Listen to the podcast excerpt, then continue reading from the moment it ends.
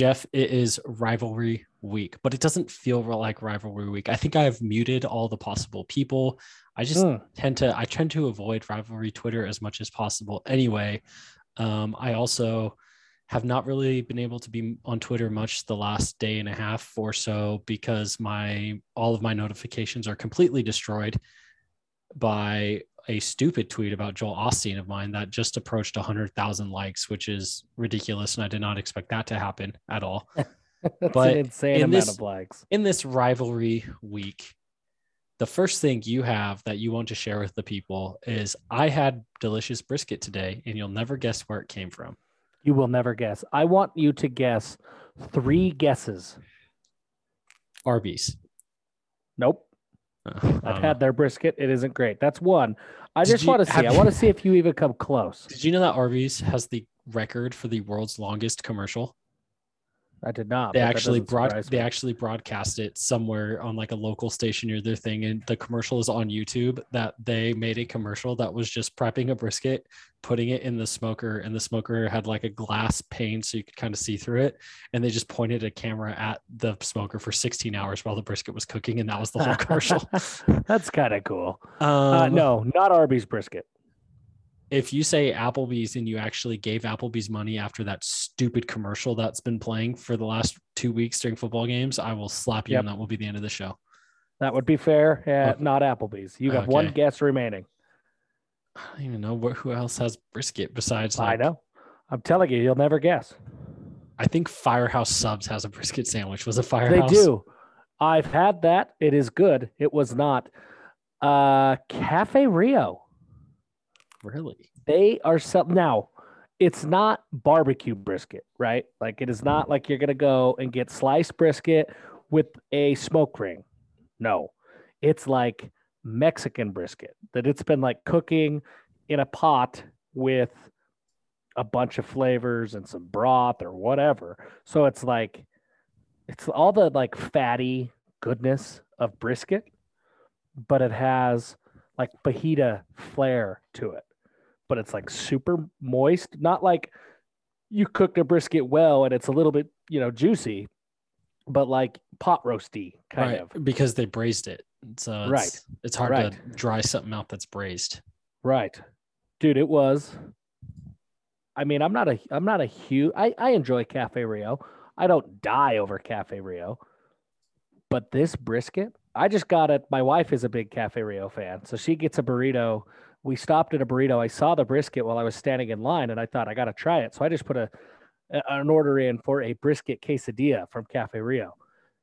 And I want a brisket everything from Cafe Rio. Dude, it was unbelievable brisket. Now, if you go in expecting, you know, uh, what is it? I can't even think. Bam Bams. If you go in expecting Bam Bams type brisket, you're going to be disappointed. It's not that. But if you go in expecting good brisket flavor with a braised cooking style and a little bit of a Mexican seasoning flair, you're going to come away impressed. It is without a doubt, hands down, not even close, you know, by a country mile, the best thing on their menu. Wow. That's a bold statement. Yeah, it's not even close. The and I don't have well, I the closest cafe Rio to me is like three hours away. So Well, yeah, I mean, you're in Utah regularly. So true. when you come back up, you can swing by a Cafe Rio. But listeners, please um, put my claim to the test. This is not an ad. I wish it was. I feel like Cafe Rio would be able to give us more money than some of our made up ads that we give to ourselves.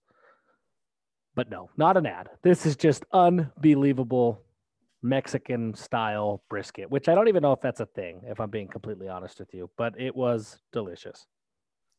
the I'm I'm excited. Next time I do, next time I go to a Cafe Rio, I will get that. And we also you have another article for us here, uh, and you said this feels like it's becoming our thing, but we have another serial pooper incident, and I think this is fitting, uh, given who our opponent is this week and the Yeah. propensity of their fans to poop in their stadium. And you said rivalry it- and the headline is Winnipeg serial pooper gets caught with his pants down. And so again, this is another and if I mean Winnipeg is like the Magna of Canada, so it's just like Yeah. I, I mean maybe all of Manitoba might be the Magna of Canada. It's just that's picture someone from Magna, and that's who this is. And apparently, there is someone going around doing his business all over Winnipeg, and it might honestly be improving the city, for all we know. what what I'm what I'm really kind of surprised about is that the the serial pooper in Winnipeg and all of the Manitoba area is only 31 years old. And for some reason, when I think of a serial pooper, I think of somebody who's seen some stuff, you know, and, and 31 years is a long time. And maybe he just, you know, has been through a lot, but it just feels like that's something that's like the, your first wife left you, your second wife is on the verge of leaving you, and you're 48 years old. Like that feels like a 48 year old thing. The fact that this pooper, whatever has happened in his life, has led him to serial pooping this quickly is really shocking to me. Um, there's a picture. I mean, that's how they caught him, uh, how they caught him with his pants down. There is a picture that a security camera caught of this man. He doesn't look 31. I mean, it's a blurry picture, but he doesn't look 31. He's got a little bit of a mustache. He kind of looks like Mario. The the receding hairline, it's it's receding. And sure enough, there he is.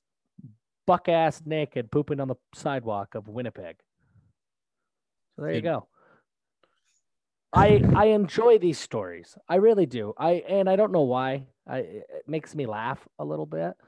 Uh, but just what a wild world, you know, that there are serial poopers running rampant in the streets, and not like, you know, like homelessness is sad, but they don't they don't make these serial poopers like this guy. They don't say anything about being homeless. The one that we talked about in the UK, like it sounded like she just preferred to poop on the street than in her house. Like it sounded like it sounds like these are people who are seemingly put together. They just poop on the road and I don't really know how to relate to that, but I enjoy learning about it from the outside. I don't enjoy learning about it, so I respectfully request that this is the last time serial pooping ends up on our agenda.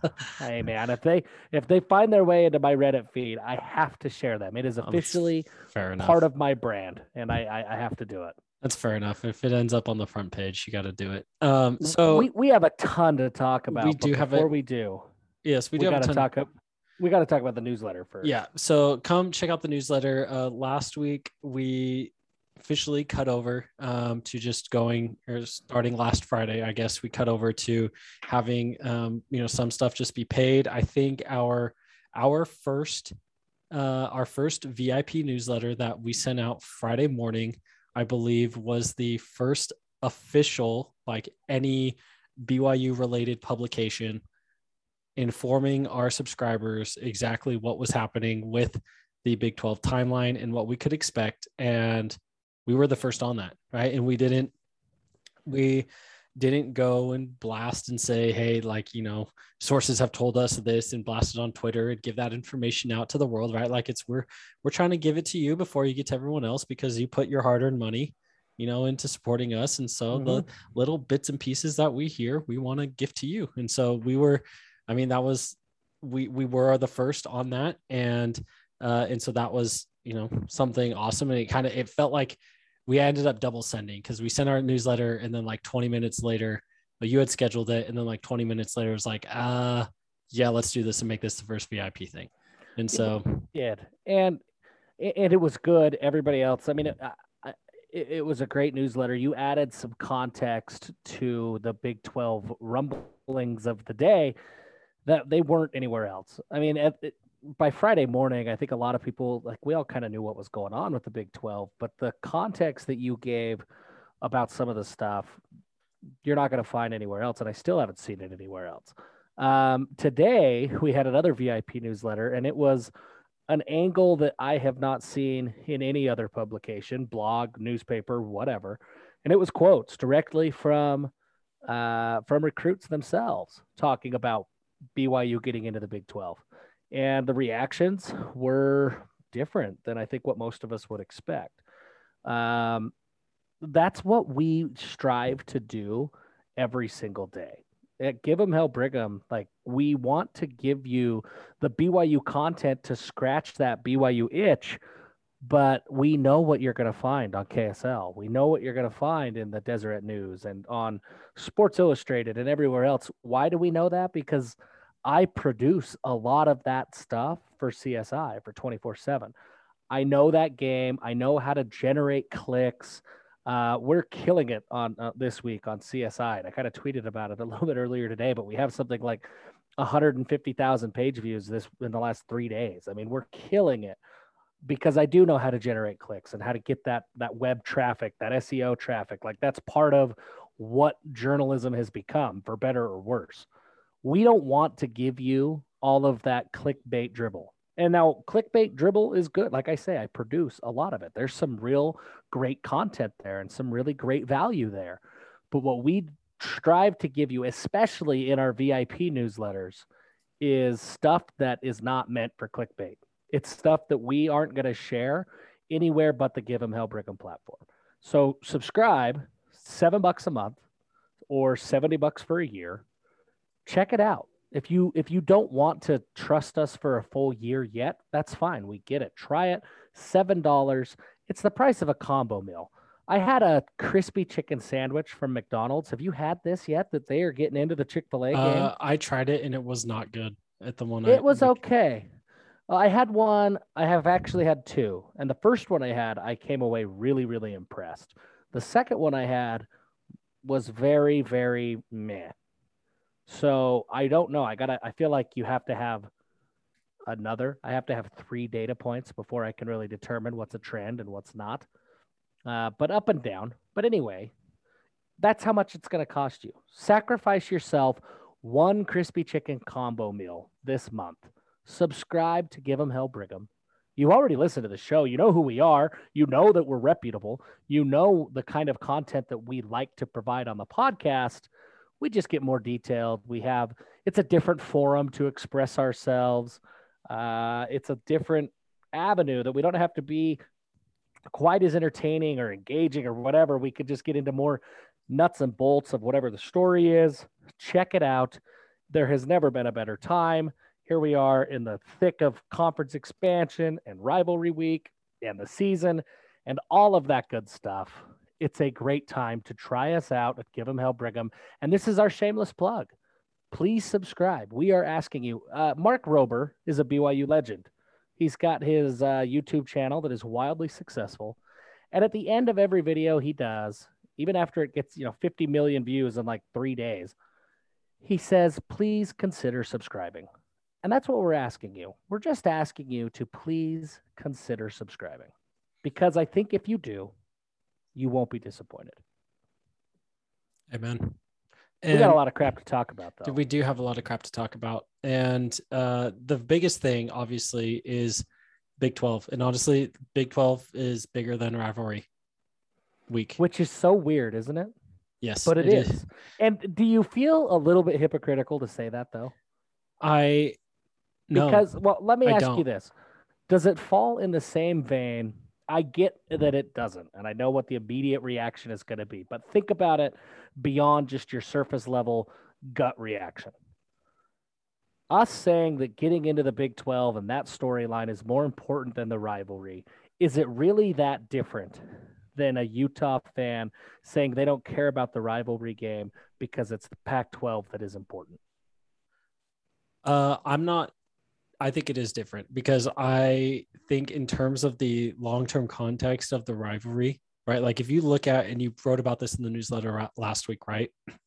There was like TCU and Louisville and Utah after getting into the P5 conferences from where they were before, they all saw an immediate jump in recruiting right? And mm-hmm. they capitalized it and it helped their program.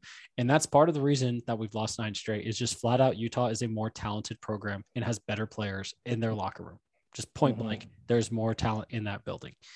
And there's a lot of those players, or a decent number of those players, are guys that, you know, maybe like the, right, like guys like Cole Fotheringham. Cole Fotheringham, the Fotheringhams grew up BYU family. He, he went on a mission. They're an active LDS family. They you know, got recruited by Utah, got recruited by BYU, but Cole really wanted to play at a P5 program and felt that playing at Utah he could do all the church stuff that he wanted to because there's an institute, there's an LDS head coach, all of those things. But Utah gave him a better avenue to get to where he wanted to go to play, have a chance to play, you know, to possibly, you know, somehow make a run at a college football playoff or play in a Rose Bowl, whatever that BYU couldn't offer. And so to some extent, like there are guys like that where now the playing field going forward is more level. And so the rival, like a streak like this will not happen again once this GD curse is broken. and, I really hope it's broken on Saturday. And so it's man. that is why I say it's more important. It's not just like it's not poo pooing the rivalry. It's okay. saying that similarly to how a a pivotal turning point in the rivalry was, you know, the last like, you know, you look at 2005 and Kyle Whittingham turning down BYU to stay at Utah. That was a pivotal turning point in the rivalry, in the, in the, attitude Huge. in the rivalry. Utah getting invited to the Pac 12 and having financial on the field, off the field, like every measurable advantage over BYU because they were in the Pac 12 and we were fighting to do it ourselves and really hanging there with them, right? Like it's what they've won nine straight, but seven out of the nine have been one score games. It's not like it's been a complete blowout every time. And so it's getting, you know, looking at all of that. It's like, okay, now if it's that close with a huge disadvantage, now with a level playing field, what is it going to be? And so that's why I think the right it is a bigger deal this week. Yeah, I think that's fair. Um, I mean, you you you talked about a few guys, and yeah, I mean, Jaren Kump, Andrew Gentry, Tanner McKee, Simote Pepas, Simi Moala, all of those are guys who, if it is an even playing field, probably choose BYU. I don't want to say they will for sure, but I think they are the guys who probably choose BYU. Cole Fotheringham probably chooses BYU. Now, BYU still has to recruit well. They still have to, you know, do their job. These kids aren't just going to be lining up the door to come to Provo. There's other options. But what, and this is what I talked about in the newsletter, what being a part of this P5 bubble really does is it takes away a weapon from somebody else. Here's right. the thing, right? Utah can talk about the Pac 12 when they're recruiting somebody who is deciding between BYU and Utah. They could go in and they could sit down and they could say, hey, BYU's great. You know, we love BYU. We have this Power Five label. We have access to the playoff. We have access to this and that. We can give you that. They cannot. That argument doesn't hold any weight whatsoever when Utah is recruiting against Arizona State for a kid or against UCLA for a kid because it's an even playing field. And you see some of those kids go to UCLA. Sometimes they pick Utah. Sometimes it's ASU. Like they, they go all across the board. Even more than BYU's ability to come in and say, hey, we're P5, I think that the biggest advantage here and why I agree with you that it is bigger than the rivalry right now is because it takes away a recruiting pitch from somebody else. Right now, Bronco can show up in anybody's house and he can say, I was at BYU and independence was hard. Independence was very, very hard on our players, on our coaches. It's a lot of travel. I left because I wanted better access, better competition, and more consistency. And now I go to Virginia. And he can say that kind of an argument to a guy like Andrew Gentry and that sways him and that can pull him out of BYU, even though his brother is on the team, and into that Bronco Virginia realm. It isn't yep. about Virginia, and it isn't even really anything about BYU. It's about the what Virginia had that BYU simply did not. Now, in that recruiting battle, let's just say that Andrew Gentry is part of the 2024 class, and he's being recruited by Virginia and BYU that entire conversation about what Bronco did and what BYU has and you, Virginia or what BYU does not have and Virginia ha- all of that goes away. That can no longer be said. Now BYU can't just go in and start pounding their chest about, "Hey, Andrew, we'll get you into a P5 conference" because so will Virginia. That's a waste of time. Right. But now Virginia can't say that BYU can't. Utah can't say that BYU can't. BYU can make their pitch and it, it may not even change drastically from what it is today. but other people can't poke holes in that BYU recruiting pitch anymore because they're playing on the same field. And that has not been the case. And that has been the biggest thing I think that matters. I think that's the, the and that's what I talked about as I talked with a bunch of recruits. And I talked to a bunch of them, some of them very highly recruited. The, the the quotes that were in today's newsletter, the takeaway immediately was it sounds like these guys are all BYU guys. They'd come to BYU no matter what. Uh, I can't remember exactly how many. I think there were seven or eight different recruits that were anonymously quoted in this article today or this newsletter today. If I had to guess, if they all had to sign tomorrow, I don't think BYU gets more than two of the eight that I interviewed. These are not just BYU guys but these are guys that are younger. And what what happens on the recruiting trail, and this is some of the stuff that again you're only going to get at Give 'em Hell Brigham. I, I, promise you, with all due respect to Dick Harmon and Jay Drew and those guys, okay, not Dick you, Harmon quoted the dude of West Virginia in a legitimate news article today. that was so that was shocking yesterday. because Dick is an absolute legend, and that was shocking. But this is the kind of context and behind the scenes, I guess, that you'll get about recruiting with Give 'em Hell Brigham that you're not going to get anywhere else.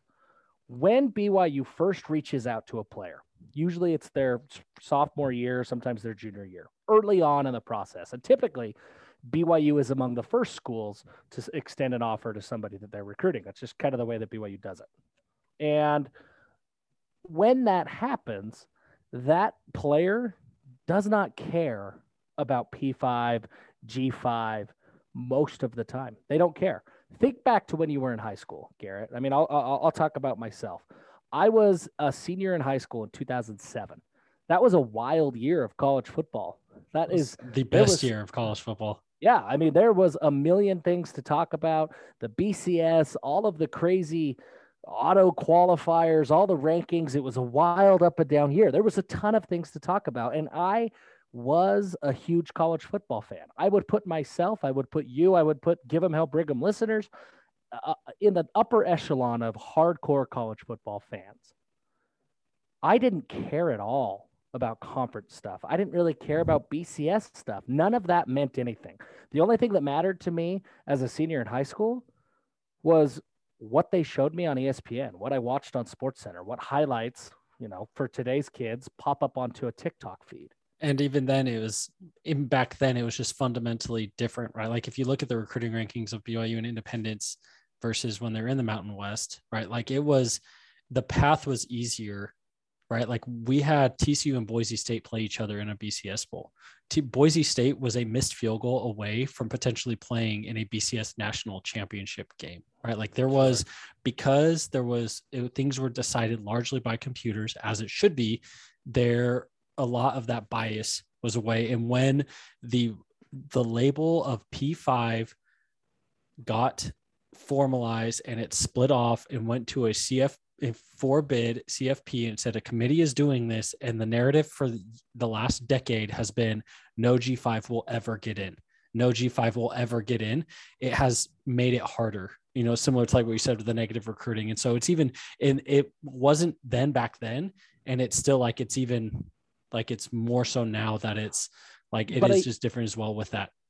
I, I I think that the the average recruit doesn't care. And that's what I've learned because that is the narrative and that's what happens. And, and, and you're right.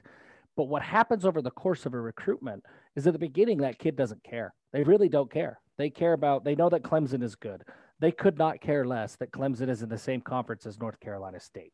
It doesn't matter. It doesn't uh, make any difference at all. But what happens is as P5 schools start to recruit that player, they start to tell that player how much it matters. They start to tell that player that no G5 school is ever going to get in. That if you want to play the best of the best, you have to play with a P5 uh, with a P5 school. And so inherently in the process, like it is embedded in the process, is this built-in opportunity for these P5 schools to create the division because the kid doesn't care. They really don't care. And that's what the quotes are going to tell you as, as I talked to a lot of 2023 kids, especially. They just don't care. But as the kids start to blow up more and more, the recruiting pitch changes. These P5 schools view BYU as a threat to, to, to land some of these players. And so they have to start poking holes in BYU's recruiting pitch. BYU is it, being in the Big 12, regardless of what happens and how good the Big 12 is or is not, that takes away their ability. Walker Lyons is a really, really good example. Uh, his dad played for BYU. He is blowing up. He's going to be a five star guy in the class of 2023. He will be at BYU this weekend for what it's worth. He's going to be there on an unofficial bi- visit. Uh, that's big news, BYU fans. It's very, very big news. But Walker is, he's blowing up. And when I reached out to him, he said, Yeah, you know, I, I kind of wish that they BYU would stay independent because the Pac 12 or because the Big 12 is falling apart. Okay, I get it. And maybe Walker's kind of the exception. And there are, a, he's very, very tuned into his Twitter feed and all of the rumors about conference expansion. I, I suppose that's possible. But one of the schools that's recruiting him the hardest is Texas. Now, what's more likely that this 17 year old kid, 16 year old kid, who's got a million high school things going on, who's more worried about, you know, making sure that his acne is clear so that he can get the girl that he likes to go on a date with him this Friday. Is it more likely that that kid is super tuned in to every conference expansion rumor like you and I are? Or is it more likely that that coach of the school who just left the Big 12 is in his ear saying, "Hey, you don't want to go to the Big 12. We know that BYU is on on on you and they want you to be there, but the Big 12's falling apart. The Big 12 is going to be a wreck. The Big 12 doesn't matter." Right? Like what's more likely? I think that's more likely that it's Texas is feeding this recruit that information. And that's what happens all the time. That is the biggest issue that BYU faces. Is that negative recruiting? I, I, guess, but it's not like they're, you know, schools are just out there shitting on BYU and the honor code or whatever. That's not the way that it works. It's that, hey, we're P5, they're not. Here are the benefits that gives you. BYU getting into the Big 12, that goes away. And it also goes away for people in the transfer portal. And that is where I think BYU can really make hay immediately after this happens. Definitely. I think if we, and that's something I mean that Mark Pope has done right. Like he's lived in the transfer portal just trying to sell the WCC. And you look at him now trying to sell, like, hey, well, you can come play in the best conference, basketball conference in America. In Kalani mm-hmm. stock, you can do the same thing. Like, hey, Tanner McKee, you went on a mission. You went to Stanford. You thought it was going to be great. You decided that's not really what you wanted. It's fine. We don't hold any hard feelings. We did dumb stuff when we were 18. Come on home. It's fine.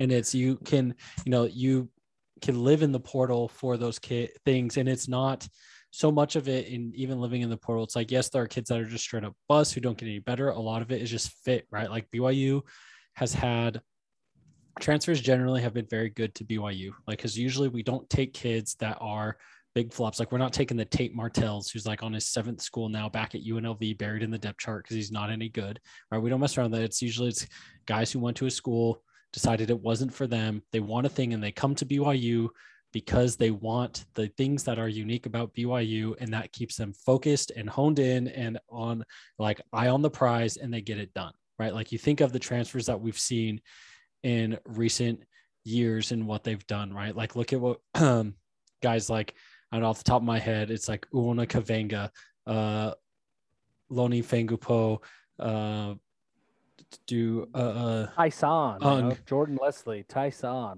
Tyson Williams, Waniunga. That's who I was thinking of. Uh, Harvey Langi, right? Like it's there's a lot of guys that come and say like BYU gives them the focus that they want because they want and like you don't just come to BYU without being as a transfer without being fully bought into everything that BYU is.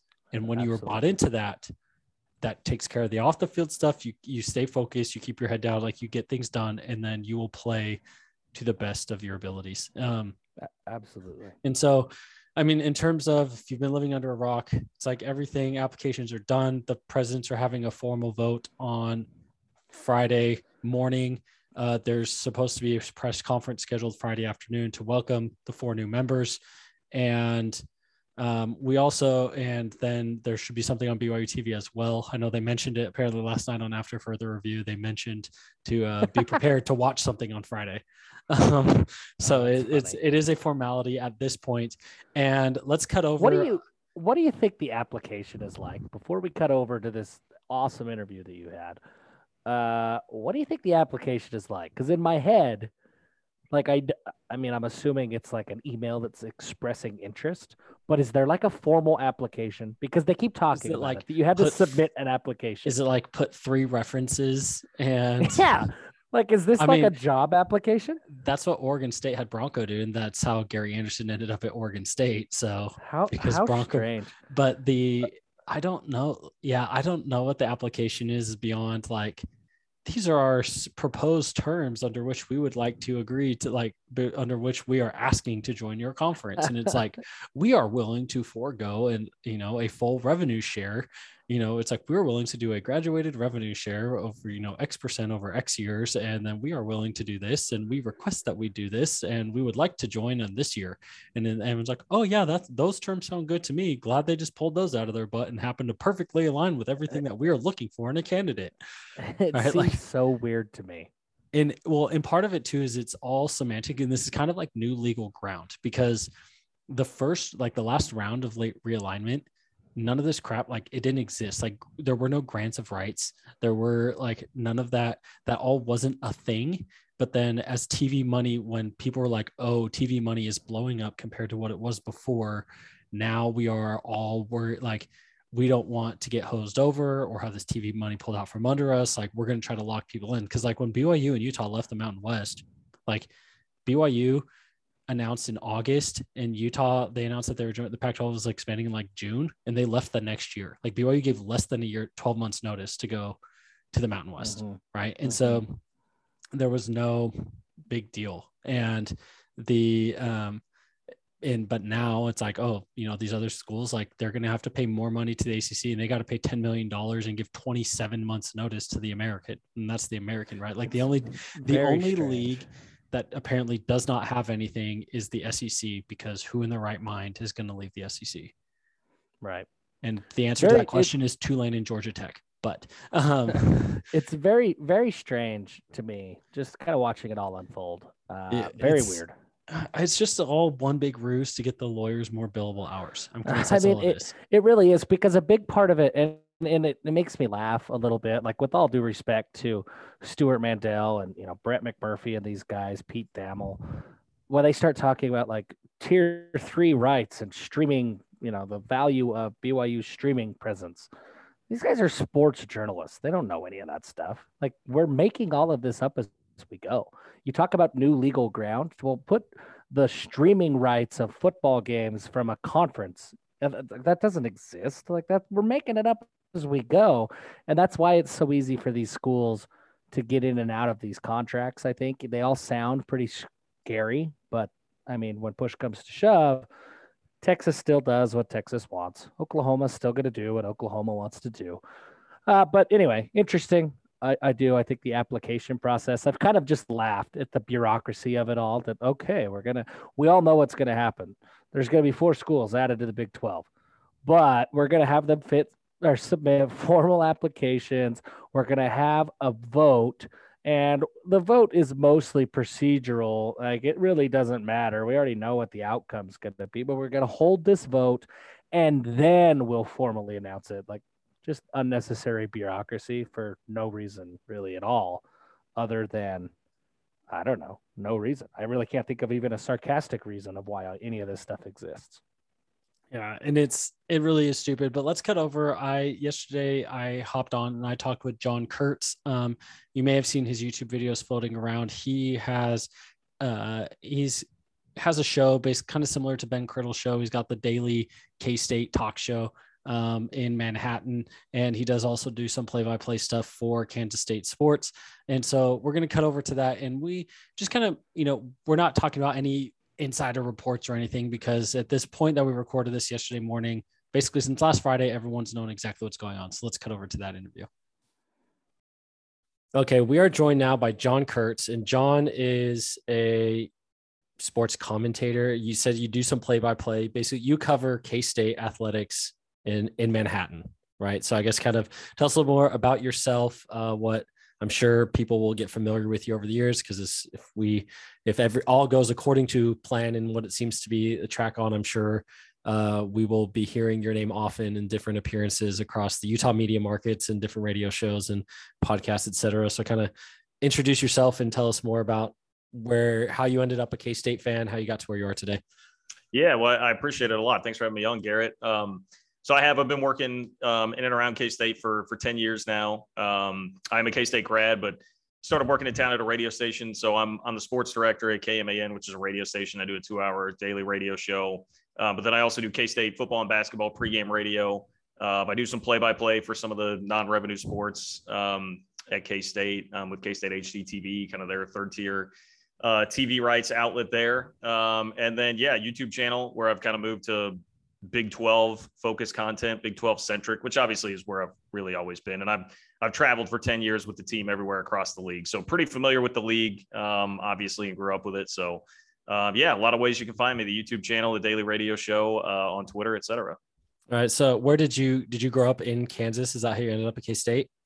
Yeah, so I grew up in uh, the Kansas City area, a suburb of Kansas City. Um, but I grew up coming to K State games every every week, man. I and I I was born the year that Bill Snyder got to K State, so I was very uh, very fortunate with that. Um, grew up with some of the best K State football teams. And funny story, one of the regrets that I have as a kid, one of the big laments, I always hear my parents tell me about how much I fought them on this. I did not get to go to the 1996 slash seven Cotton Bowl uh, between K State and BYU, and I was very upset because my parents went and uh, they did not take me. So I, I, did not get to see a pretty good battle between Steve Sarkisian and, uh, and K State back in the day. That is unfortunate. That's one of my earliest memories as a kid is watching that game on TV as well. So I think we're not too far apart in age. Um, no, and I think there's a there's a lot of you know I, th- I think you'll be surprised if this all happens of how many BYU fans are there because there's a lot of it's not that necessarily that we travel well it's just that we're everywhere and so it's yeah. you know showing showing up in numbers like it's my brother went to med school in Kansas City. My sister lives just outside of Kansas City right now. Um, and so there's there's a lot of people in that area. Um, so I know kind of as we talked about our rough agenda here I didn't I'm not asking for any like insider scoops. I think everyone knows exactly what's happening right? The the stupid semantics of having to officially apply even though the conference has already definitely talked to them and you wouldn't apply unless you knew the votes were there all of that right is is happening. I think the latest report was that this morning is tuesday morning the university of houston board of regents approved their chancellor basically gave them carte blanche to say to negotiate and execute i think is the word that they used right? So it's like if you're saying yeah just go do whatever you want to in terms of conference affiliation you know exactly what's happening and the university president vote is supposed to happen on friday. So i guess can you as you have kind of more of a pulse on and do cover Big 12 centric as a whole and not just hyper focused on one team, kind of what is the vibe around the league right now compared to maybe in July when the news first broke of Oklahoma and Texas leaving to, you know, the block of four schools hoping that they somehow got to, went to the Pac 12 versus, you know, in Iowa State and Kansas hoping to try to get into the Big 10.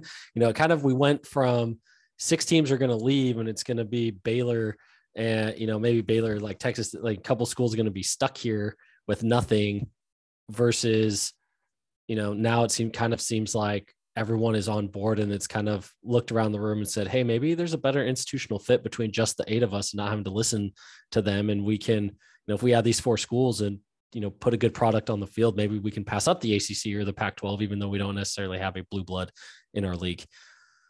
Yeah i think the the the tone has changed quite a bit since everything initially happened. From at that point, everybody really scrambling and being very concerned with the individual options, which you can understand. You know, everybody wants to have options at that point. I think now there's quite a bit of unity, in particular from six of the schools. I think the two, and this comes from not just the fan bases, but what what I have been hearing, just I think behind the scenes, that the administrations of the schools at Kansas and Oklahoma State both feel like there may be other options out there still down the line. So I think that to me was always one of the challenges. They had this AD meeting last week. That was always going to be one of the challenges was getting everybody on board to move forward with expansion because they needed eight of 10 votes. No idea what Texas and Oklahoma would do on that front. And supposedly they did retain their voting rights.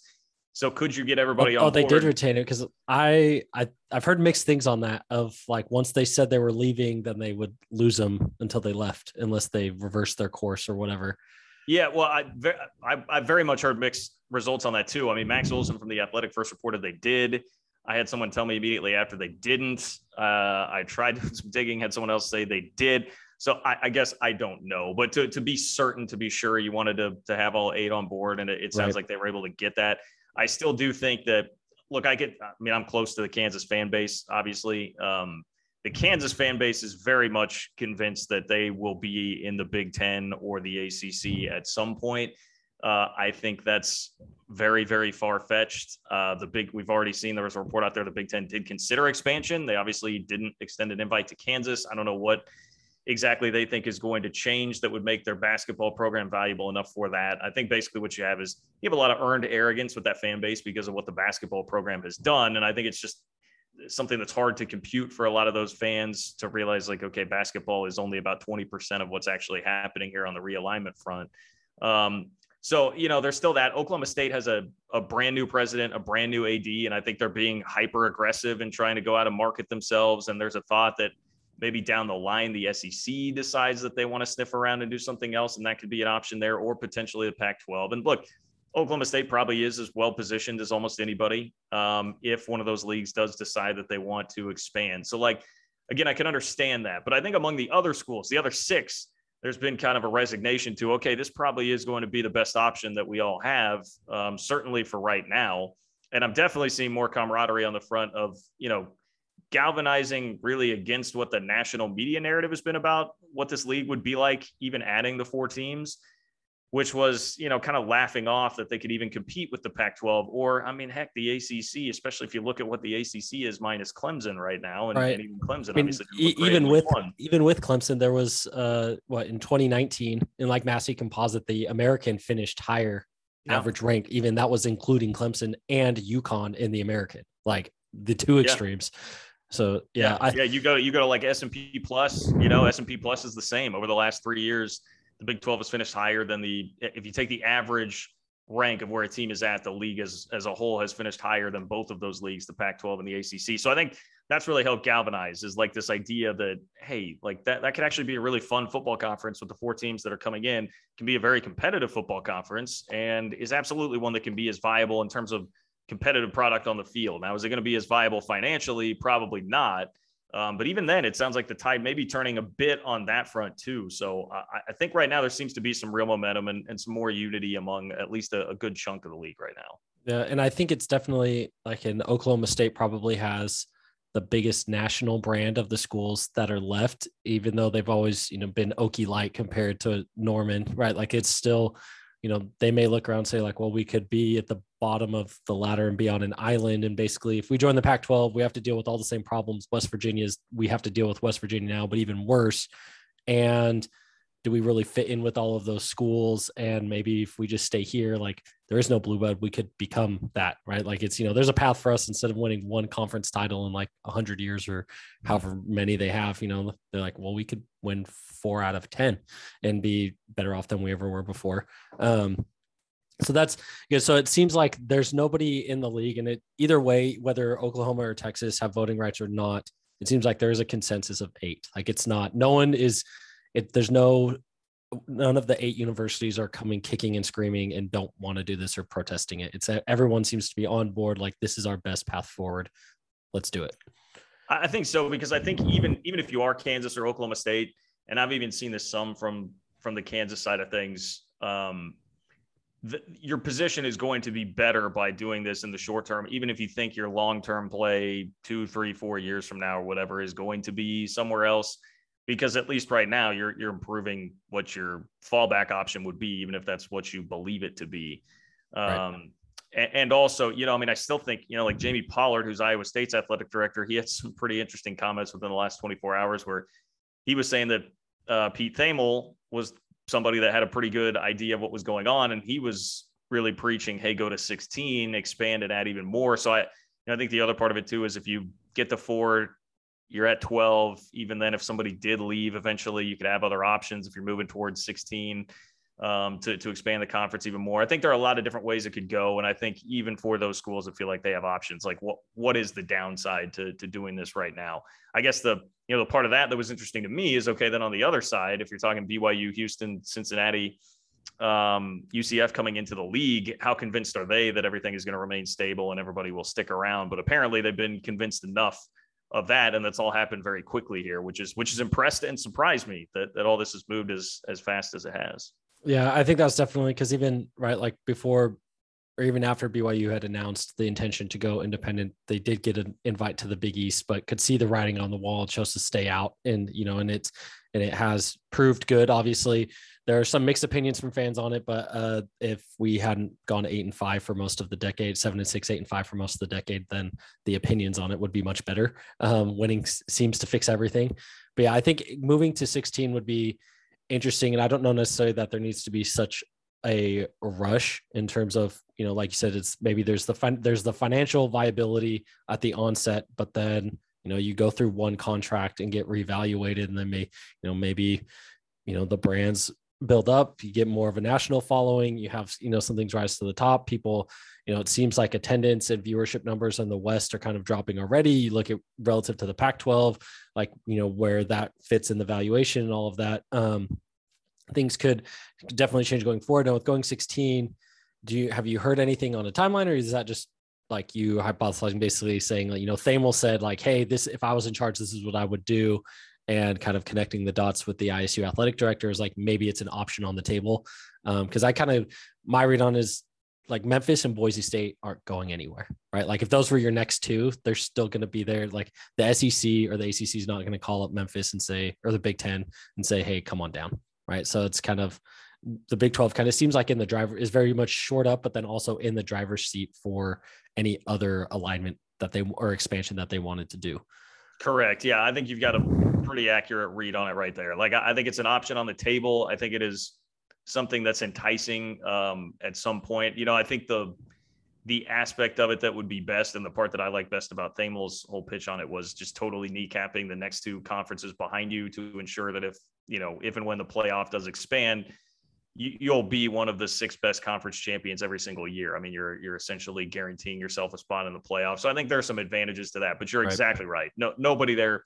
You do not need to rush to go grab anybody. It's kind of like the same concept with thinking about the Big Ten and Kansas, I guess, right? You know, if the Big Ten wants to get Kansas, like they're going to be there. I mean, they're not they're not going anywhere, so they don't need to act super fast on it right now. If if that were going to happen, I guess in Kansas fans' defense. Um, but yeah, I, I think it's just something to consider, and, and something else to consider might be if if you are waiting around for the next TV contract. Like I think a something they could do is sign a shorter TV deal here this first time around when it comes up in 2025 and then see how the streaming landscape has changed. See if, yes, you've built up enough of a brand that you feel like expanding would help you out more. And then that can, can boost you. But also maybe by then, you know, we were talking about the Pac 12 having all these problems. Maybe by then something has gone on with the Pac 12. Maybe by then the Big Ten has poached USC and there are some Pac 12 schools that want to splinter off and, and come into the Big 12. I mean, I, I, think those are the kind of things you could keep in the back of your mind long term. So, yeah, I don't expect it to go to 16 or anything short term. I would guess that it goes to 12, kind of stabilize, uh, figure out where you're at. Texas and Oklahoma leave, you, you, get all of that taken care of, and then sort of reevaluate the landscape. Right. Um, I, I definitely think that there is a timeline where I could see like Utah, Colorado, Arizona, and Arizona State say, uh, we'd rather be the Western edge of a Midwest league right, than you know the other thing, especially because if, if you take USC and Oregon out of the Pac-12 and they say, oh, we think our brands are big enough and we're tired of bankrolling Wazoo, Oregon State, you know, and Cal, then there's not much left to be desired there in the right. in terms of the rest of the league. Um, so what else? I guess. I mean, I know we said this is going to just be a short, quick interview. Um, kind of what else uh, do you have, or kind of your any other thoughts that you have or kind of what you're most excited about going forward with this with this plan? Um you know it kind of seems is i guess maybe is this the four teams that you would think of? Because i think as i've the last couple weeks i've thought like you know, it's byu cincy ucf and then there's kind of a sizable drop and where you could make arguments for memphis you can make arguments for houston you can look at some other schools you know and you know do you want to take Boise, even though they don't have anything else besides the football program. Like there's, it seemed like there was those three, and then well, we need a fourth. And Tillman Fertitta had the most money, so Houston became the fourth. But it's you know what I guess what are your thoughts in terms of are you excited about where this puts the league and kind of about the future of kind of getting that mix of rural and metro areas um, in terms of teams, or kind of what are your just overall thoughts about it? Yeah, so I, 100% the whole time throughout this process was like, look, if we're talking about from a competitive standpoint, from a football standpoint, what I think should be most important, the, the top two expansion targets to me were always pretty obviously UCF and BYU. Um, and so I'm I'm thrilled to see that that those two are a part of this plan. Cincinnati, uh, my only hesitation with Cincinnati was at first I was like, well, okay, what happens if Luke Fickell, if and when Luke Fickell leaves and gets a better job? Because I think that's just a matter of time. But you start looking back through their history. I mean, they they've just hired great coach after great coach. Now, not all of them have gone on to do great things when they've been hired. Like Butch Jones obviously didn't, but you know he did great things at Cincinnati. Moved on. They had Tommy Tuberville for a little bit there. They had Brian Kelly. Um, I mean, they've they've just done a really good job over the last 20 years of being pretty competitive, pretty consistently with good coaches, and obviously they're in they're in a big market too. So um, eventually got on board with Cincinnati, and then yeah, that fourth, I, Houston. I, I've never been terribly crazy about, but I certainly understand the case. You know, I mean, I think it's being able to get into Houston um, for recruiting purposes, even though they now have two options, the top prospects to go to the SEC in state still. I think it definitely helps uh, to get in there. I, you know, I'm a little concerned with what's happening with the program right now. It doesn't seem like Dana Holgorsen is. Uh, I, I, don't know. We'll see how long he is for Houston right now, but he's seven and 14 in two plus years there. So I, I, could have made you an argument for Memphis. I could have made you an argument for Boise, especially since we've learned that the, the top priorities seem to be just creating the best football conference. And if that's really what you want, you know, I mean, Boise definitely gives you a better better brand value right now than than Houston does. Um, but I'm not going to kick and scream too much. I just always figured there would be more resistance on the Houston front just from the other Texas schools in the league um, that don't want to prop up another school from the state of Texas. And yeah, there were definitely some hurt feelings from 2016 and some of the comments that came out of Houston after everything happened there. So it felt like there was too much resistance, but it seems like the, the Big 12 decided pretty quickly, hey, we need to just move on this and and act fast. But in, in the big picture, in the abstract, like I think based on where I was, God, it was like late July that that happened with Texas and Oklahoma. Um, this has all turned out to be much better than I expected the position of this league to be in, and I'm genuinely excited about it. I mean, there, there's no denying that BYU is a is a national brand. Uh, there's no denying that they bring a, a, football program that I think can be very successful in this league. Same with UCF. I mean, they've shaken things up the last five to 10 years. They're in a huge um, metro area. They have a massive enrollment. Like there's there are a lot of things in place there at UCF for them to really come along. And and I think the other thing that really helps me out is seeing what what TCU has been since coming into the league. And TCU is a place with um, TCU, I believe, is the smallest enrollment in the league. They are smaller than Baylor. Um, so a school that's very tiny in a large metro area that's been able to come in, recruit very well, and consistently have a pretty competitive program. Now TCU is like up and down. They're either 10 wins or five, but in general, they've been a pretty good program in the Big 12 and, and have been able to kind of grow. So I can see how how this league would grow. And man, you just start putting together all the numbers. You mentioned Massey and like S&P Plus and all that stuff. You start looking at that over the last five to 10 years. No reason that this conference can't be as competitive, certainly as as what the Pac-12 is. So uh, I think it'll be fun. I think especially if they try and embrace and, and cater toward more of a gambling audience, playing some weeknight games, some of that stuff, even though for the purists in me, that that may be a little bit uh, tough to handle at first. Like I think the potential is there to develop a really cool brand for this league. And uh, mainly, I'm just happy that I mean I've been around this league for a long time now and grew up with it, and it's just they're they're great fan bases with great facilities, places that really care, like just have very good programs, and it's it's infuriating to see it just get written off as flyover country. And I think this gives it a legitimate chance to to still be something and be a player, um, at least at a level somewhat close to what it was before with Texas and Oklahoma. So I'm I'm very excited for where this appears to be headed. Uh, and I think looking as I've kind of looked at travel right between other places, it seems like it's we think of oh, all these are just in the middle of nowhere, but it's almost like they're all in college towns on the edge of major metros, right? Like people think, oh, like Morgantown is nowhere in West Virginia. It's like it's an hour south of the Pittsburgh airport, right? And you know, something like Kansas is only like what 50 60 miles from Kansas City or uh, yeah, KU is, you know, Lawrence and then Manhattan. I'm not sure what the closest airport is Manhattan, but you know, Stillwater's also, half halfway between we, we very proudly do have an airport with daily flights to uh, Chicago and Dallas and Manhattan. And also it's it's about a hour and a half, two hour drive from Kansas City. So yeah. So also not that's not you know terrible getting there. It's not like you are you know hours and hours in the middle of Nevada where there's nothing around. Um, and so it does kind of seem like the the vibe around it. And I think you know having the conference basketball tournament in Kansas City. Uh, I know most of our listeners probably haven't spent time in Kansas City. Like I love Kansas City. It's a great city. There's a lot great a lot of food options. It's a very underrated city for you know the size that it is and um And so that's it's great. Um, my last question: Why does it seem like West Virginia fans have the market cornered on Twitter for realignment rumors? Why does it? It's always a West Virginia fan. Why? that that is interesting. Uh, I I hadn't totally thought of it like that, but you're right. Like last time around, it was definitely it was the dude of West Virginia, um, who is is still out there. I think his his Twitter account is is private nowadays, but um, and I actually do like I have not I have nothing bad to say about him. Um, he he chats with me from time to time, and and um, I definitely do think has some legitimate information. Um, and then yeah, now we've got Golden Blue Dude out there on on YouTube as well. That's, oh, that's I haven't seen I haven't seen that guy.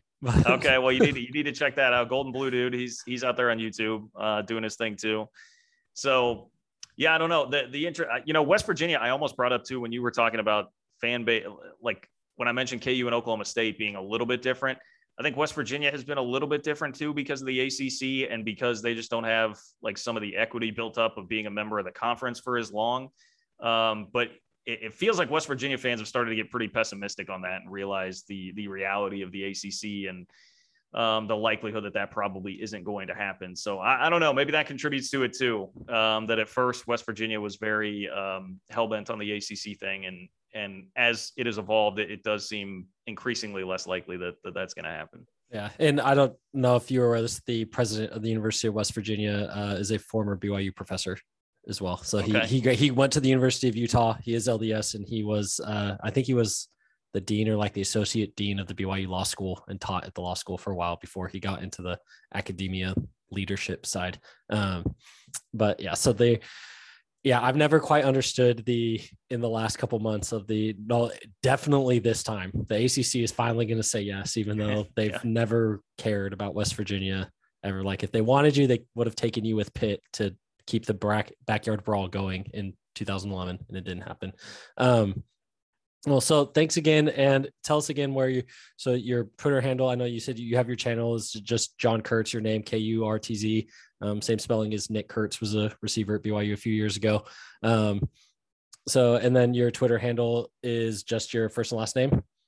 Uh, Twitter handle is JL Kurtz. Um, so yeah, JL Kurtz on Twitter, John Kurtz on YouTube. Um, got a daily radio show. If you want to search that out, it's just the game KMAN. You can find it wherever you uh, you find podcasts. So a lot of ways to find the content, and uh, definitely appreciate uh, the the platform that you gave me here today. Awesome. Thanks again. I'm sure we will talk more and more times in the future. Absolutely. Anytime, Garrett. Take care. You too. Okay, Jeff, what did you think about the interview and kind of what he said about it seems like after the Pac 12 turned their noses up at the other Big 12, the remaining eight schools, they looked around the room and said, uh, maybe we actually do fit better together and we aren't maybe we're a little bit better off, even though financially we're worse. Maybe we're better off with Texas and Oklahoma gone because our institutional fit as these 12 schools is way better. You know, it really, uh, uh, the kind of the prevailing thought that I had as I listened to that interview is the potential of the Big 12 that isn't really being talked about.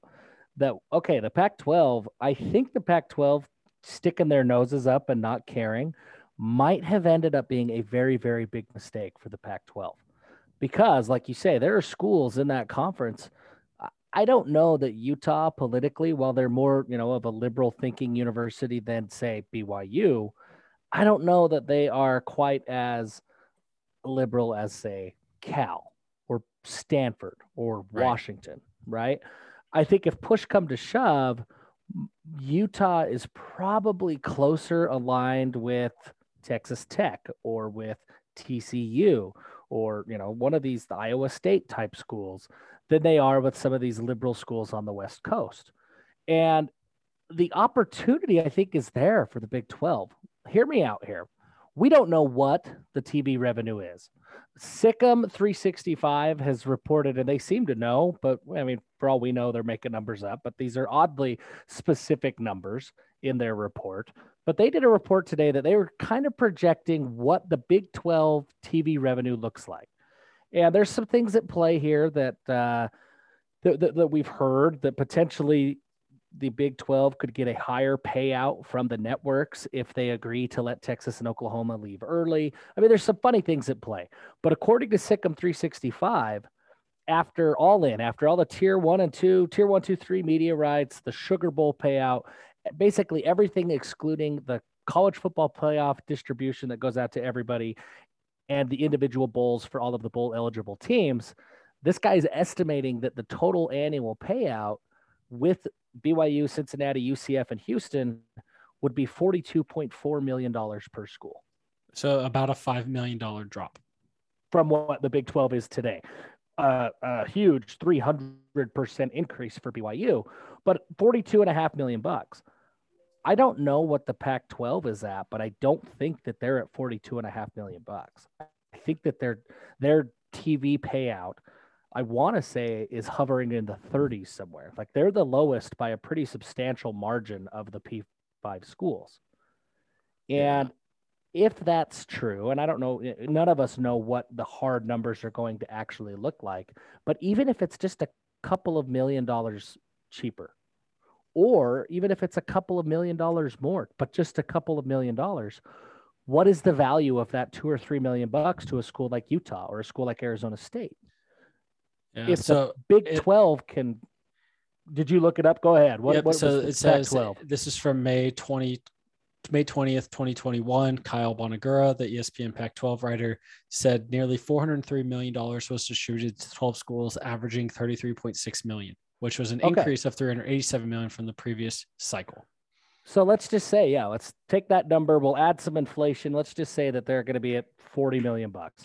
If that number, if Arizona's payment is plus or minus 2 million bucks of what the new Big 12 is going to be, how valuable is that $2 million? If this new Big 12 with BYU, Cincinnati, UCF, and Houston can prove that they can be self sustaining, that, hey, we're going to survive, could the Big 12 become a player that they're going to go to the back, the Pac 12 one day and say, hey, we actually want to go to 16 teams. We can add Boise, we can add Memphis. They're already willing and ready to come in, and they'll come in for free for the next couple of years. And we want to pull Arizona and Arizona State. I, I, I think that there is a possibility that something like that could happen. Now, pulling Arizona and Arizona State, that is not the same as pulling Texas or Oklahoma. But if you could pull some of those schools that are more closely aligned with you politically, I, I think that the Big 12 could become a big time player here. Right. And it's, and everyone's talking about like the next deal, but nobody is talking about like it's all very short-sighted and yes you know if the sec decides to further expand there's a good chance that they turn to oklahoma state to try to pair them with oklahoma right and sure. there's you know that's not a ridiculous thing to consider um, and, and, and, maybe that happens right but it's if you it's really you have the sec a little drop to the big 10 and then honestly the big 12 pac 12 and acc are all the same. And mm-hmm. so they are like you look at them across the board really it's like hey you have the big name like the big 12 is just lack, lacking the big name now but you take clemson out of the acc the acc is horrible right? And it's you take the you take you know the big name usc and oregon you take them out of the pac 12 what brand is there that's driving that league it's like you know, it's really on a national level. Are Utah, Washington, and UCLA really moving the needle for anybody? Right. It's really it's you have one or two kind of bell cows that you're running the conference. And if you take those out, every, pretty much if and we actually looked at this and talked about it before the show, if you look at the SP plus ratings, which the SEC is the best league, and the average rating in the CFP area era for those teams are just 13.1, right? And then down, and the next one is like the Big Ten is a drop, right? So for the SEC is 13.1, the Big Ten is the second best conference in the CFP area, 8.3 is an average team So that means on an, the average SEC team on an average field would be a five point favorite over the average Big Ten team on a neutral field. Right. Yeah. And then it's like after Big Ten, it's like Big 12, 7.7, Pac 12, 7.3. The ACC is 7.6. So it's really the SEC and then everybody else. And if you take the top two teams out of all of those leagues, it, they all, all their rank scores drop by about two and a half points.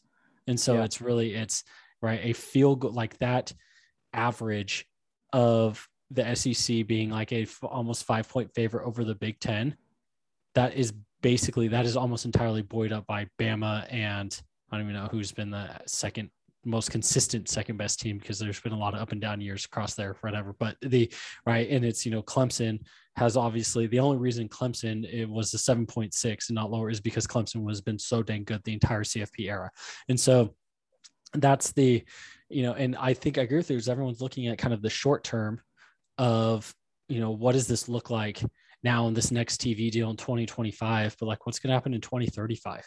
Right? Like it's right. you know when Stanford and UCLA can't fill their stadiums, is Utah going to want to stay in that league if there's if they can better align and get better kickoff times where they're not having to say, oh well, we need to kick off at 9 a.m. in the morning to try to get so that way anyone on the East Coast can watch our league because our options are 9 a.m. or 9 p.m. kickoffs and we're tired of that, right? Like mm-hmm. it, it, there is a very real possibility that it's like, and obviously this all depends on winning, right? Like it, this, if the Big 12 goes out and flops and every major bowl game that they're in just gets destroyed and they are not winning good, like their non-conference games, right? That causes problems. But if you consistently right. put teams in the top 25 and take care of business, then that's like winning fixes everything.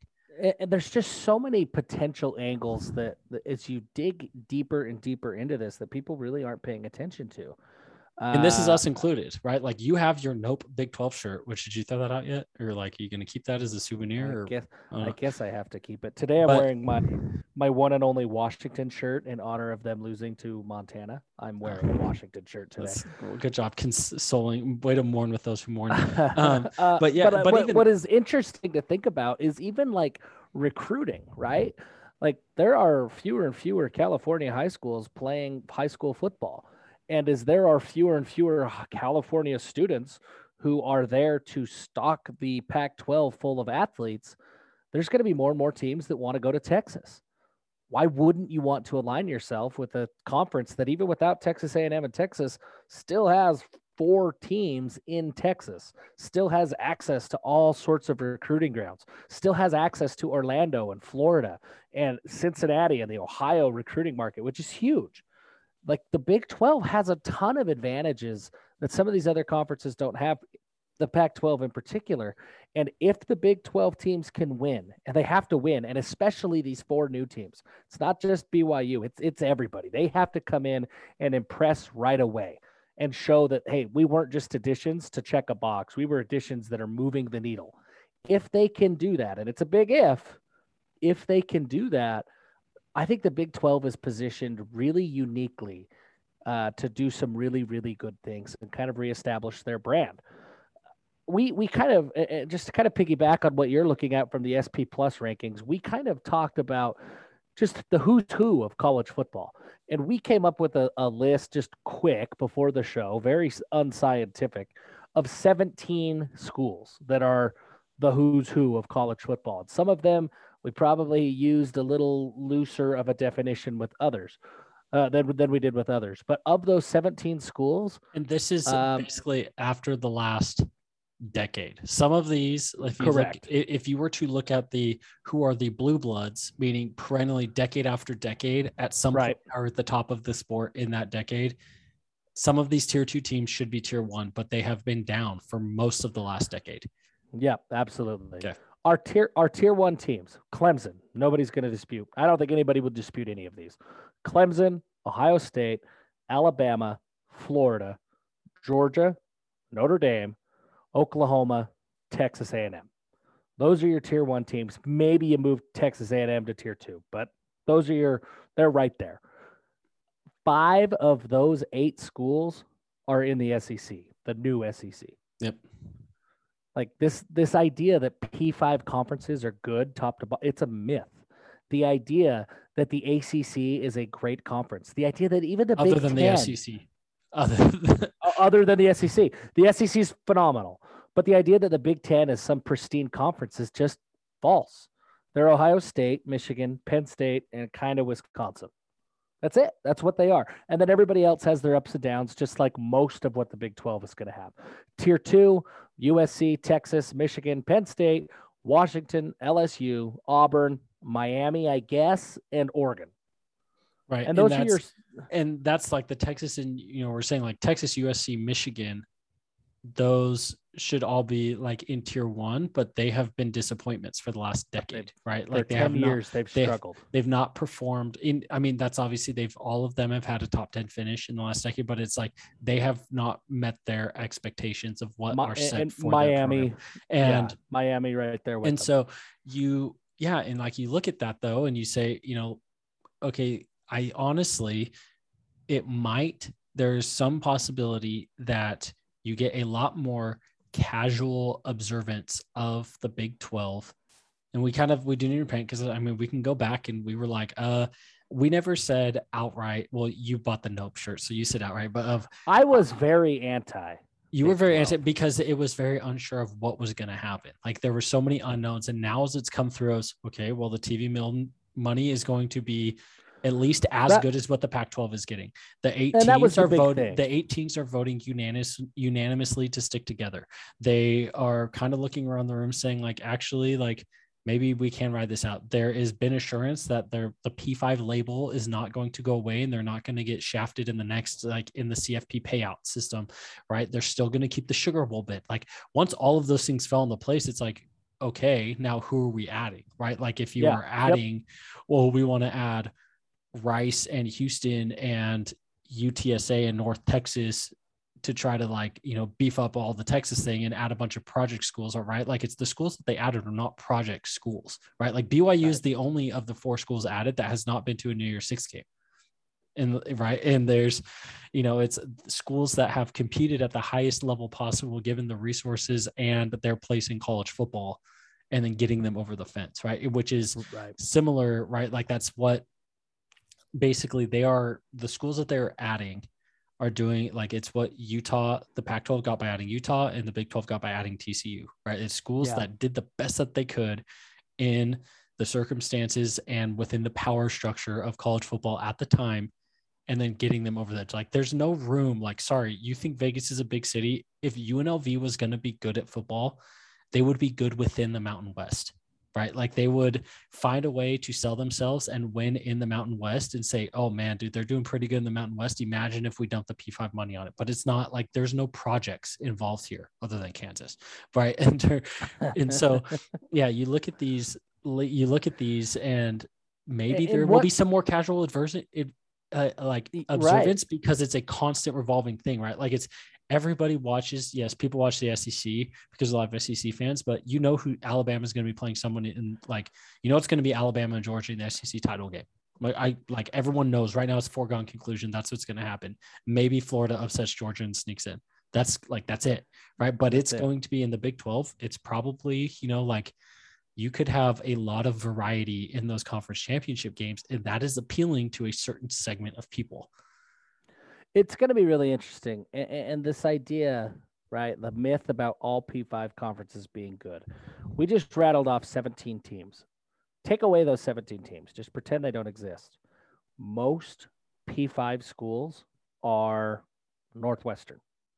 Most of them are similar to washington state are similar to uh, virginia right? Like Virginia, you're you're not uh, okay, uh, ignore the Bronco connection, but you're not packing LaVell Edwards Stadium to watch, say, North Carolina State.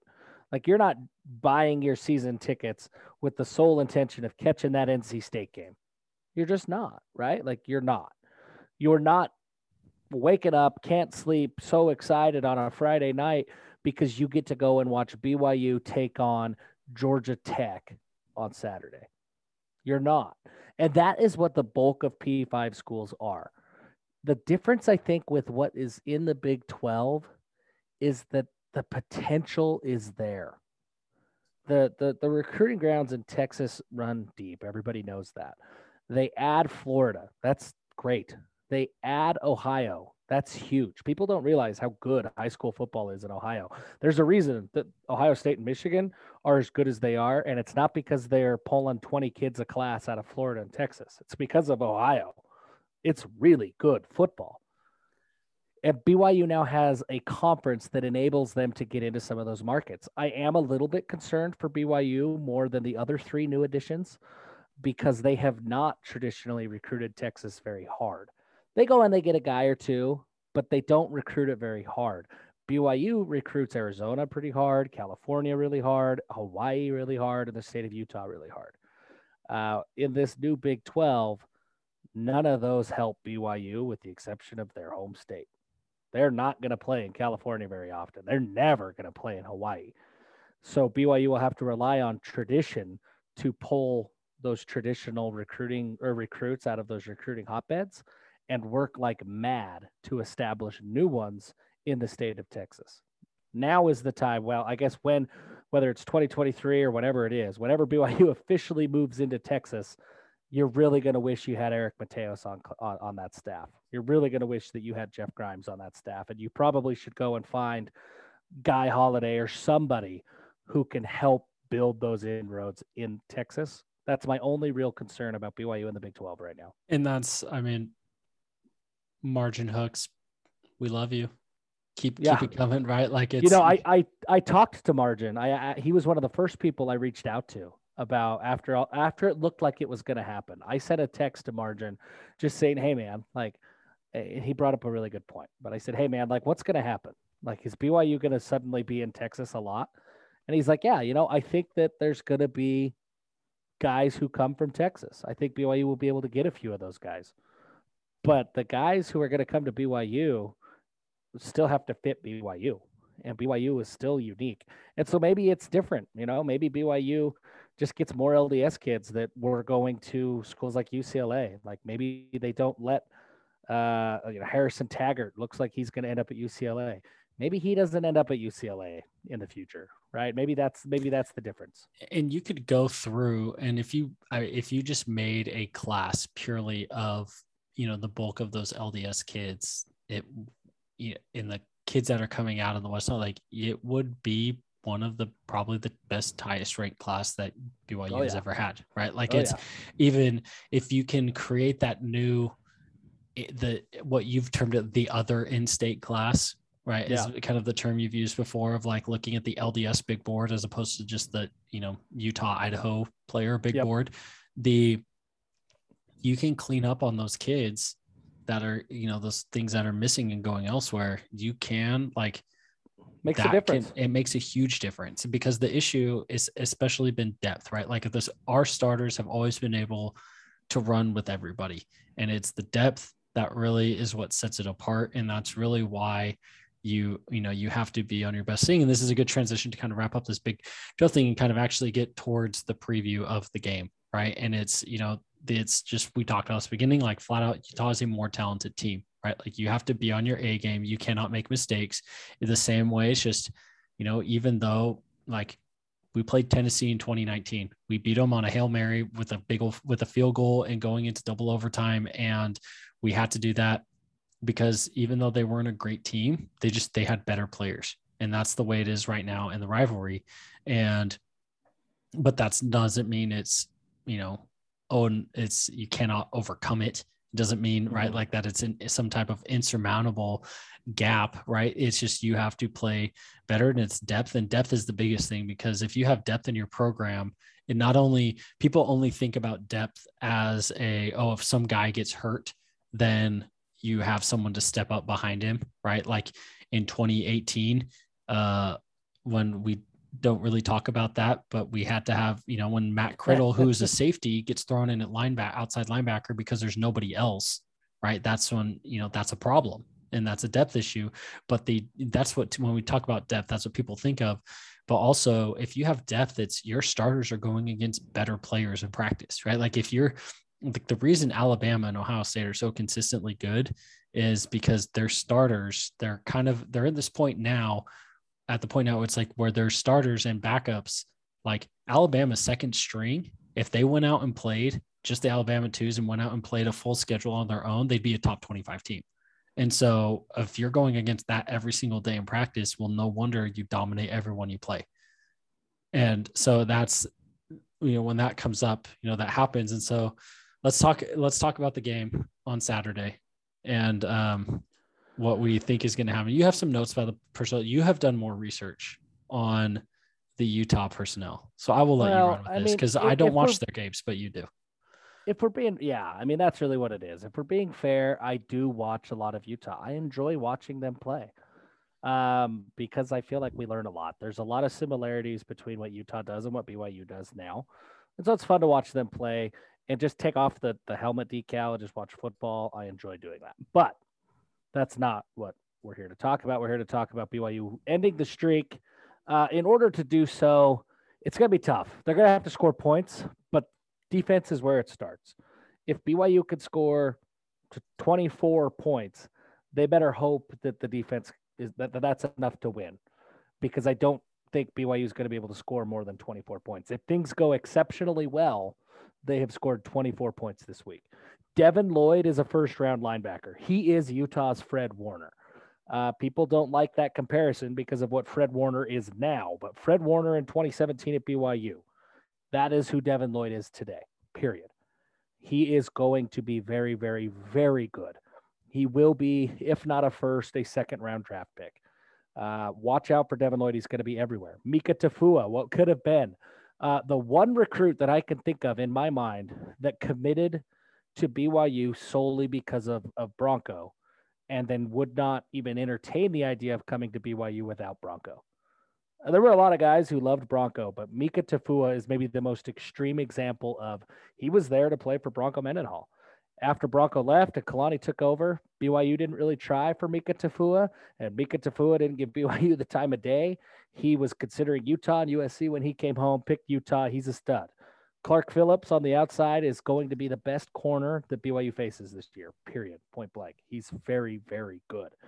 This defense has studs all over, but they're not unbeatable. I don't think they're as stout up front as they have been in the years past. No, Mika Tafua is legit. Mika Tafua is legit, but Mika Tafua would be the second or third guy and the or maybe even the third or fourth best guy in previous years, right? Like in it was, you years, know, because yeah, they've had so. their past, they've been spoiled in having, you know, where they're looking at years where it's like, oh, they had, you know, they ran a four man front and they put all four guys in the league, right? And so yeah. it's yep. that, but it is Mika Tafua is very good, and then there's a lot of unproven talent, and so they can get there caught off guard. They can make some mistakes. You just have to capitalize on it.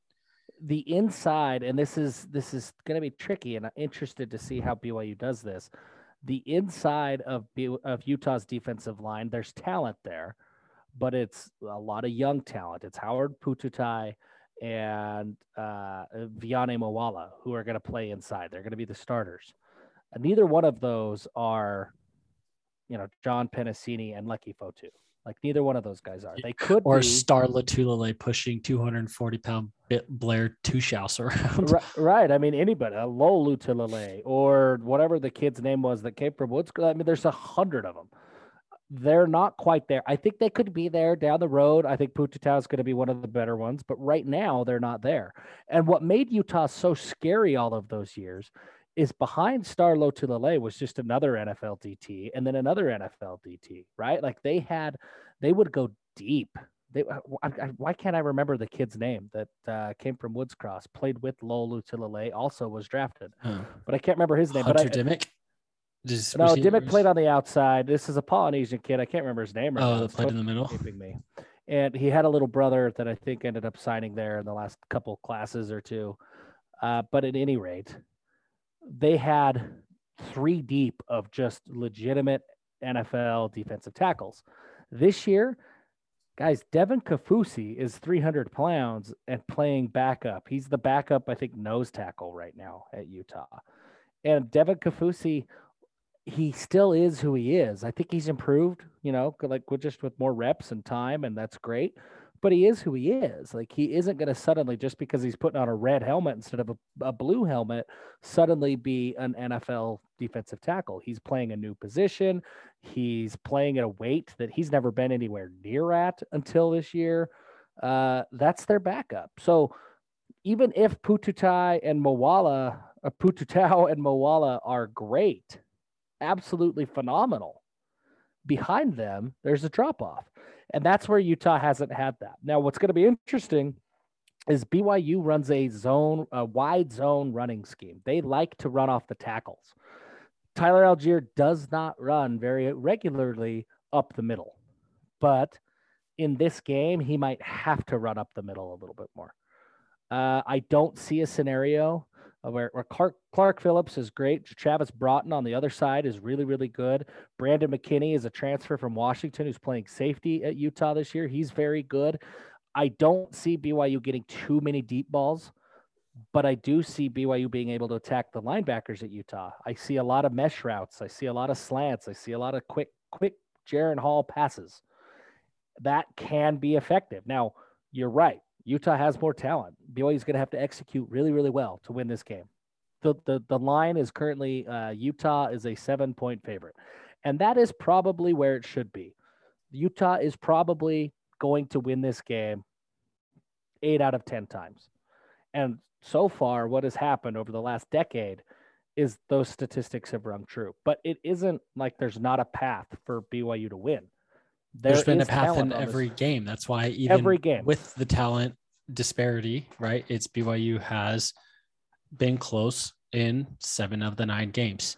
Yeah, every single, almost every single game. And so, all of that said, BYU just has to execute well. I think they have to score 24 points. On the other side of the ball, uh, Charlie Brewer can play. Like, I don't think that Charlie Brewer is Jim McMahon, who, side note, I did pay out of my own pocket, and I'm not going to tell you how much it cost, but if somebody wants to go look it up, they can find out. I hope he gets it done by Saturday. I did it a couple of days ago. I did pay Jim McMahon to do a cameo, just letting Cougar Nation know and reminding us that we do still have the ability to beat the shit out of Utah. That's awesome. And, I and so I I hope that message makes it by Saturday. I've heard another rumor that someone also is apparently trying to because they did advertise that you can buy like it to do a thing on the video the new video boards. Uh-huh.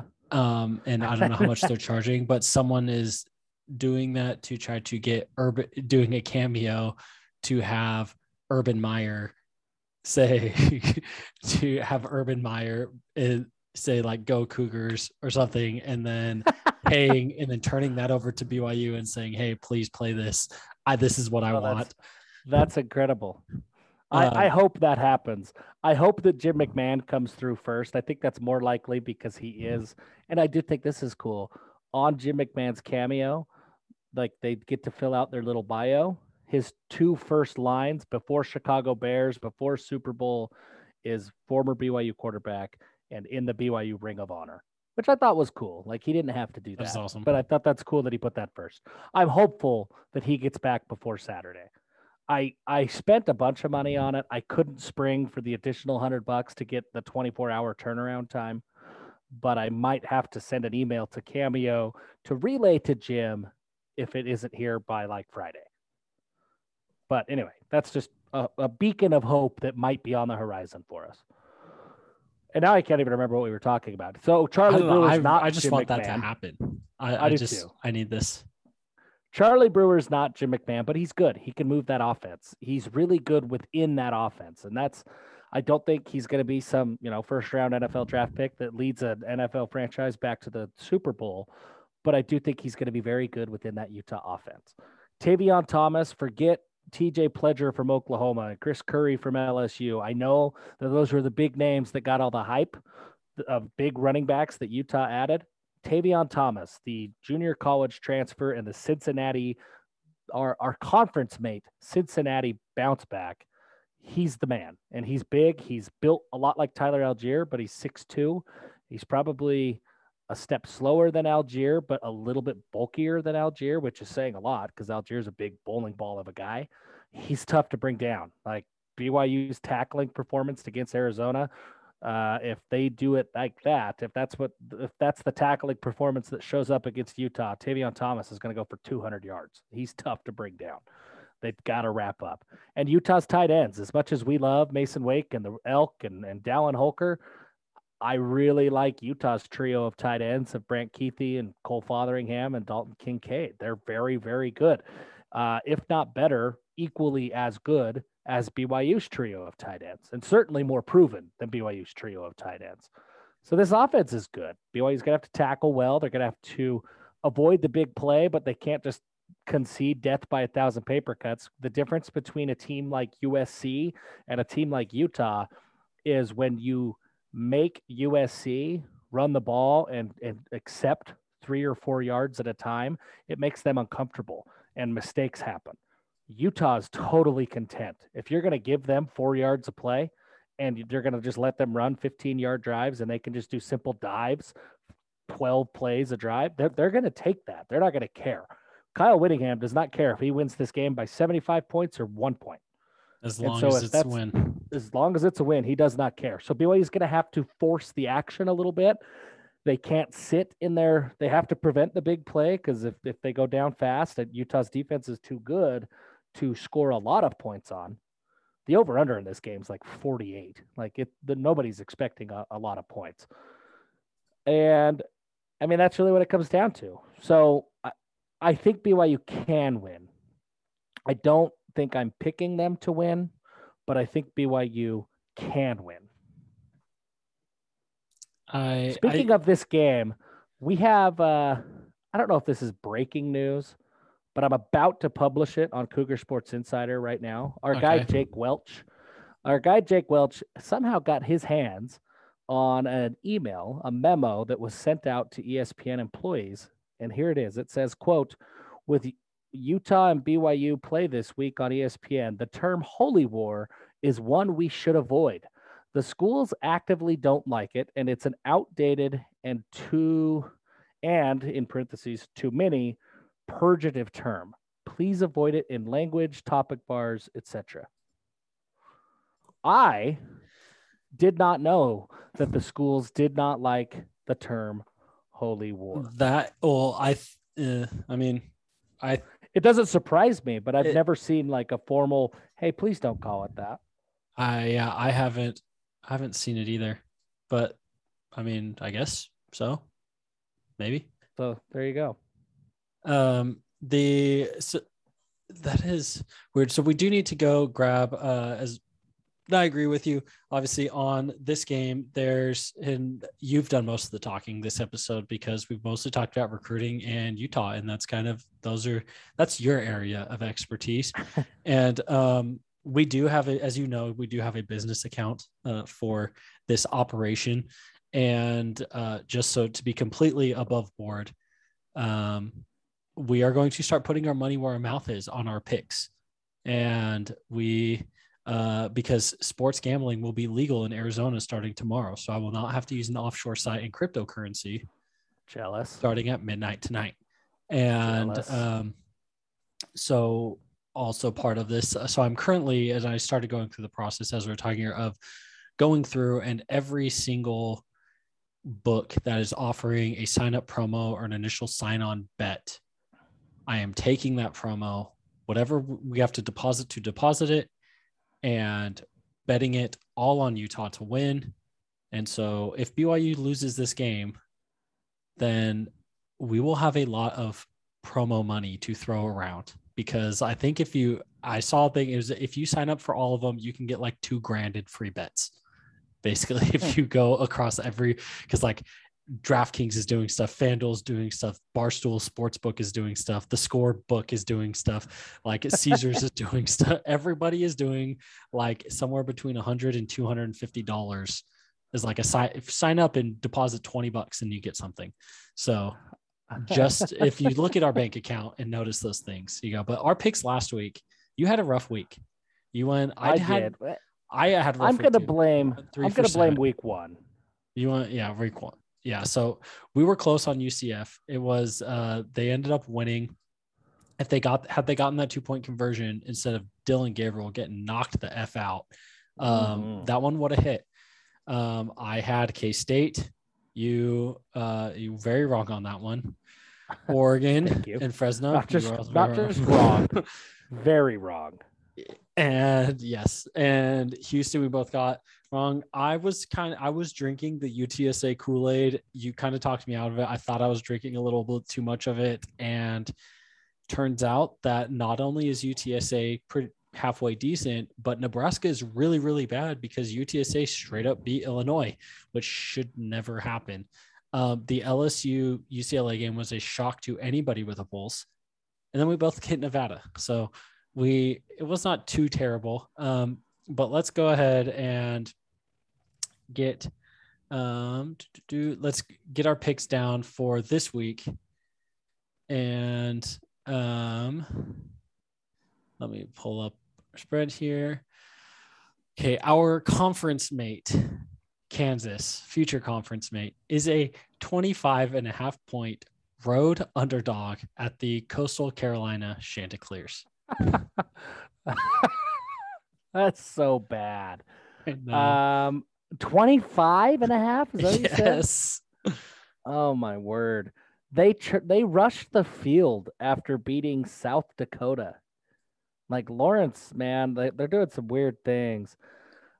Eh, 25 and a half is a ton. And I- that that that coastal offense, man, this one's tough because I think the answer is is supposed to be coastal, but that's just that's that's six scores. Like that's a that's a big deal. Four scores. Well, Yeah. I was thinking, you know, a lot of field goals. But yeah, the I I think I'm going with ah. Kansas because 20 I don't like 25 and a half. I find that there's a lot of value like on big bets like that. Eh, I feel like they're unlikely to hit just because it's like even if it's like if Coastal's up by 24, they're just going to chew the clock, right? Like it's there's no incentive to Right. put the pedal to the metal and get over that, right? Unless it's like a big name, right? Like it's if it's a huge name and it's like, oh, how the heck did we end up in this position? Yeah, but it's like everyone expects you to be Kansas. And I think honestly, like Lance Leipold is a good coach. And I think he could actually make Kansas halfway decent in a couple years. So I I yeah, I'm going with Kansas on this one just because 26 or 25 and a half is a ton. Yeah, I think so too. I'm I'm going Kansas. Um Wow, betting on Kansas. Never thought you'd do that. What a time to be alive. Okay, hear about this one. Number three, Ohio State is a 14 and a half point favorite at home against number 12, Oregon. Um, Oregon didn't look great against Fresno, but I think they may have been overlooking Fresno a little bit, and Fresno is better than I gave them credit for. But I do think the horseshoe is a very, very tough place to play. And I think that Ohio State is that much better than just about anybody in the country. So I think I'm going Ohio State here. I agree. Um, I I don't think I think it'll be like a 17. They won't win by three touchdowns, but I think they'll win by like 17 or 18, like some some score like that. But I could see it being more um than that. Um other let's see what there's another game I wanted to hit on. Ooh, oh, Air Force and Navy. This is this is a hard one because it's you never know what you're getting. Uh, Air Force is a six point favorite on the road at um, at Navy. Uh, I like. Uh, I'm go. I'm rolling with the Kenny Niumatalolos on this one. They they just don't lose to the academies very often. Did you watch Navy last week? They look like they Bad. stopped tackling again, and so Well, I'm, I'm going with Air Force because I don't. I think the uh, I think times are slipping there for President uh, He's stretched thin. Stake president, football coach. It's tough, but I, I'm I'm trusting him. I'm going to roll with the Neo, the Niumatalolos. Okay, and then we do have a top ten matchup here: Iowa and Iowa State, and Dude, it, my Hawks, always my Hawks. it is Iowa's a four and a half point favorite. Uh, I think that Brock Purdy. Or, sorry, sorry, four and a, four and a half point underdog. Iowa State. Oh my four and a half gosh. point favorite. Well, then definitely, I would have taken Iowa Iowa to cover. I think Iowa wins this game by a touchdown at least. Like I, I, I think Brock Purdy comes back down to earth a little bit. This is the same guy, like the same Iowa State team that lost to UL Lafayette last year, and then they ran through a pretty soft Big Twelve schedule. And I think that they're riding a lot of that hype, and they probably don't deserve it. And Iowa just punched Indiana in the mouth. Iowa looked great. So go Hawks, especially with the points. I yeah, I think Iowa. I would take Iowa straight up in this game. Um, Yeah. And see, well, next one is Arizona is a two and a half point favorite at home against San Diego State. This game actually has moved And so I know a lot of people, Mhm. this is actually a good way of looking at last game when a lot of people were like, oh, Arizona sucks. We played level. And then, you know, some people were like, oh, you're just trying to spin it that Arizona's way better. Like they're still suck and they've played, you know, they've lost 13 straight games, blah, blah, blah, blah.